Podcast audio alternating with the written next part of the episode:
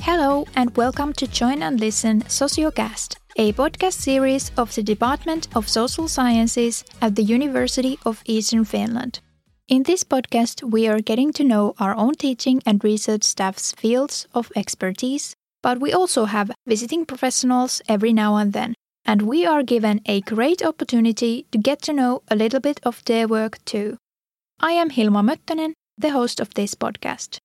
Today I am here at Kuopio campus discussing about the work and expertise of an assistant professor from the Faculty of Sociology at the Adam Mickiewicz University in Poland, Marta Skowrońska. Welcome. Thank you very much. Hello, everyone. You have done research on the changes in family dynamics and relationships when the children of the family become adults and they move out the empty nest situation, so yes. to say. What does the research say about how the relationship between children and parents may change when the children move out? Okay, um, let me first say a few words about the research itself.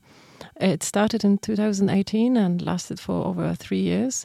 We interviewed over 40 couples in Poland, which meant more than 80 individuals and we tried to diversify them in terms of their place of residence and social status, financial status, and so on. And then we also cooperated with the University of Paris, uh, Cergy.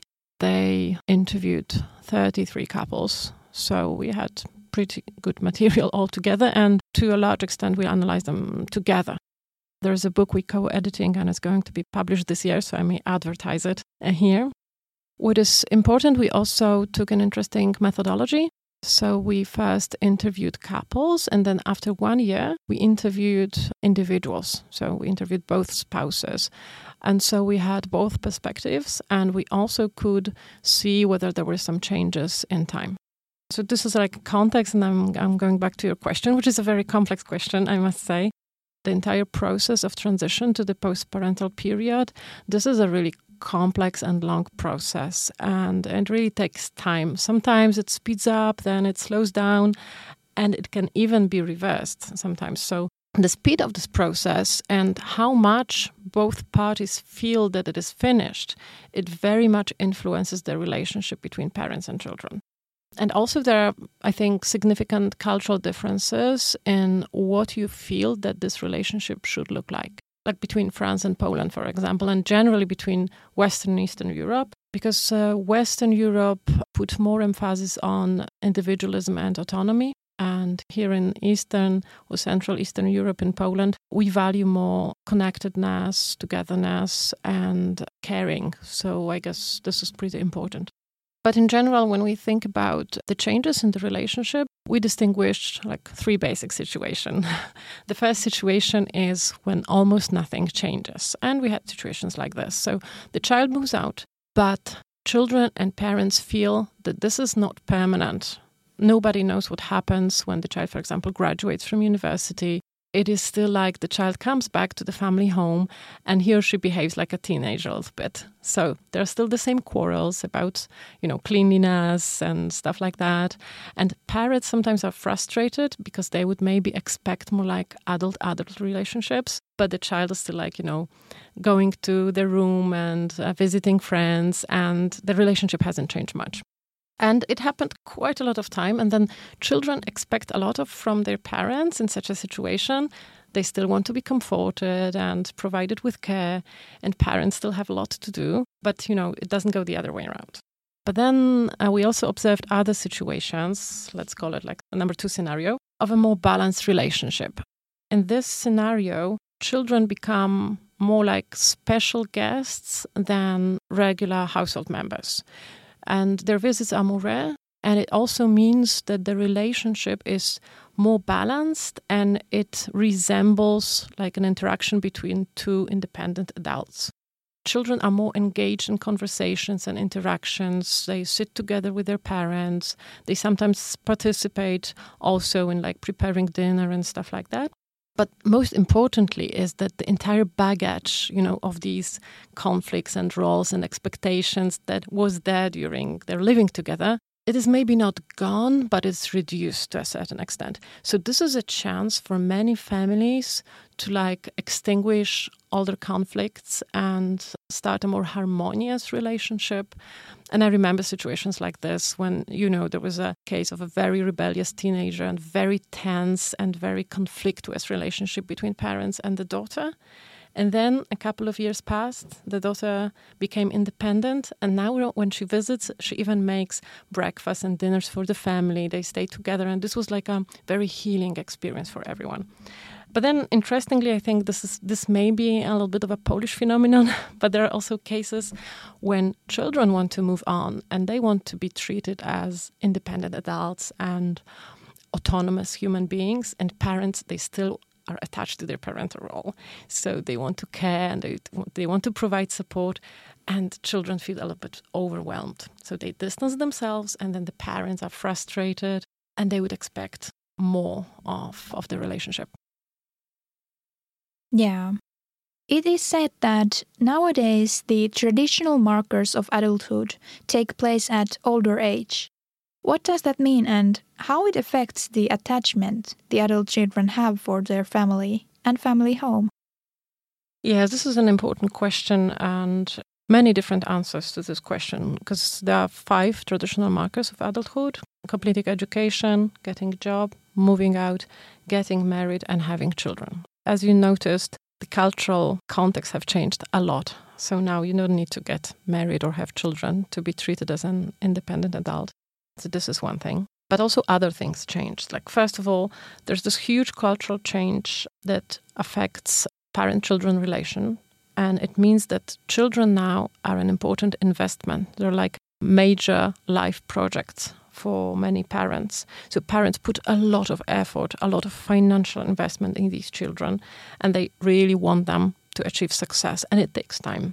It also means that the education process is longer because, uh, at least in Poland, tertiary education, the last decades, it has become more common than it used to be. So it takes more time for children to finish their education. But also, I think this is probably the most important thing of all is that the times in which we're living, uh, they're becoming more and more uncertain. So it's increasingly difficult for young people to have a permanent job, permanent position, permanent housing situation. And so they rely on their parental support for increasingly longer time. And sometimes you can read in newspapers or listen to TV or other media about uh, young people who are lazy or too comfortable to get out of their family homes and so on. It particularly refers to Poland and Italy, because I'm not sure if you know, but in Poland, the average age of departure is almost 29 and in Italy it's also pretty high. You know, there are all these cultural explanations of how, I don't know, Italian men are attached to their moms and things like that. But studies show that uh, the most important reason is just the certainty of job market, of housing market, and uh, these are the things that we should look at. So, if we want young people to become independent and leave their family homes at earlier age, we should provide state support, first of all. I find it interesting that many young adults in Finland call their parents' place home home, like the real home, where they go back to spend weekends or holidays, and the place they live while studying is just an apartment. What are your thoughts about that? I'm very interested in home space as such. I wrote my dissertation about this. So, in this research project, I also wanted to see what happens to the material spaces of homes when children move out. And it's, uh, I think it's important to say that, well, homes are really incredible spaces because when you think about it, it's a place where you grow up. So it's a place where you develop your memories, you develop your identity and a sense of belonging. So it's really close to the, you know, the core of who you are.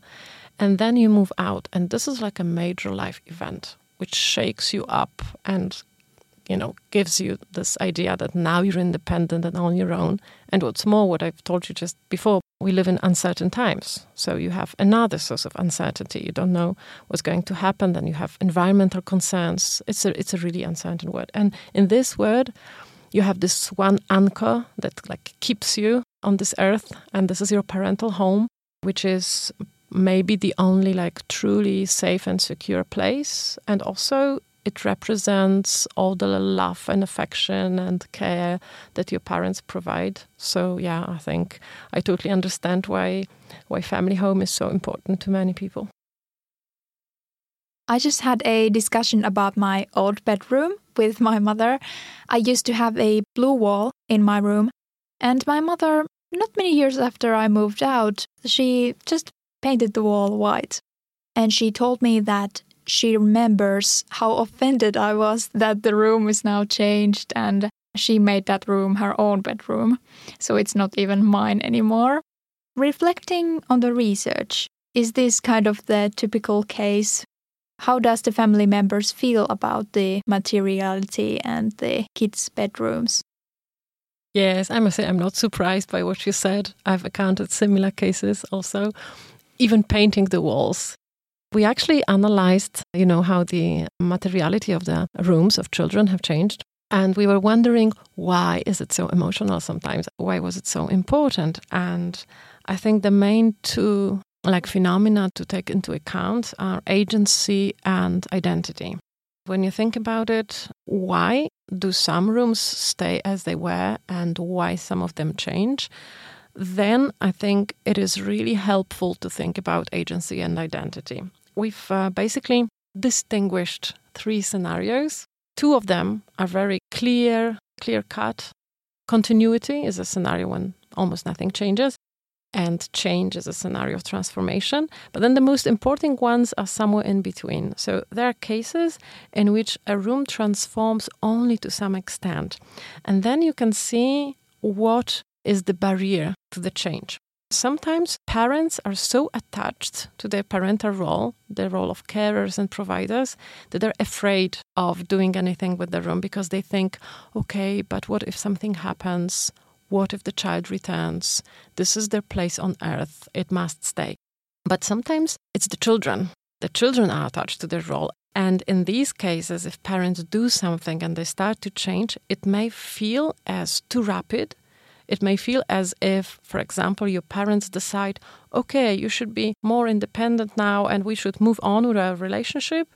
And you may feel, no, no, I'm not prepared for that. This is also a question of power and agency. And I think it's also important to think that materiality and home space is also a question of power struggle between people. And people have to negotiate. Sometimes one person wants to paint the walls white and the other black. And the question is who wins and why. So yes, sometimes it happened that, for example, parents they still were attached to their parental role and they kept the room for children, but they wanted to express their agency in changing, for example, the walls or cleaning the room or, for example, changing furniture to new. Sometimes it met understanding on the children's side and sometimes not. But I remember this feeling of relief of many parents when finally after years of looking at the mess in the children's rooms, they would go there with big rubbish bags and they would just clean it. And it was such a refreshing experience for them. They felt, finally after all these years i can you know enter this room without anger and uh, and i can see cleanliness in this room and so on but yes it is difficult for children because like for so many years the room were expressions of their personality identity and agency and now it is transforming. But it's a process, and after some time, you gradually accept that this is not your space anymore. Yeah. How did the COVID 19 pandemic affect adult children's moving out and the family homes empty nest situation? Oh, it absolutely did. It also affected our research to a large extent because we wanted to study empty nest and it was suddenly full at some moment. Because, yes, in case of the um, children who studied, almost all of them, if not all of them, returned to their family homes. This surprised us, and we had to adapt our scenario and our interviews to this new situation. So, this was a demanding and challenging process for the research, but of course for the families as well. Why was it challenging for the families? Well, the process of independent living it accelerated the need for autonomy, privacy, and independence among young adults. And at the same time, their parents moved on as well. They had additional space, like material space, emotional space. They felt completely different. They started to live differently, and all the tensions and obligations and duties related to children were gone. And suddenly, everyone is all together in the home space again. And it's difficult because, well, both parties have changed, but then going back is a little bit like taking on the old shoes. You expect them to be the same, but they're not. So you don't know how to walk and you need to learn. And this was a challenging task to many families. They had to think how to, for example, distribute household duties again and who's responsible for what. What can you expect from each other? But I think that at the same time, while it was very challenging, it was also very rewarding it was a difficult time for us all. The pandemic, we felt uncertain and we needed support. We needed love and affection of our close ones. So it was a good time to be together. And many families also record the time of board games and watching TV together and cooking together. And then, when children moved out again, this was an interesting case of another departure. The other departure was always narrated as something simpler and easier to which both parties were more prepared. Thank you for today's discussions, Marta. It was lovely having you. And welcome aboard next time as we are getting to know some other topic. Bye bye. Bye.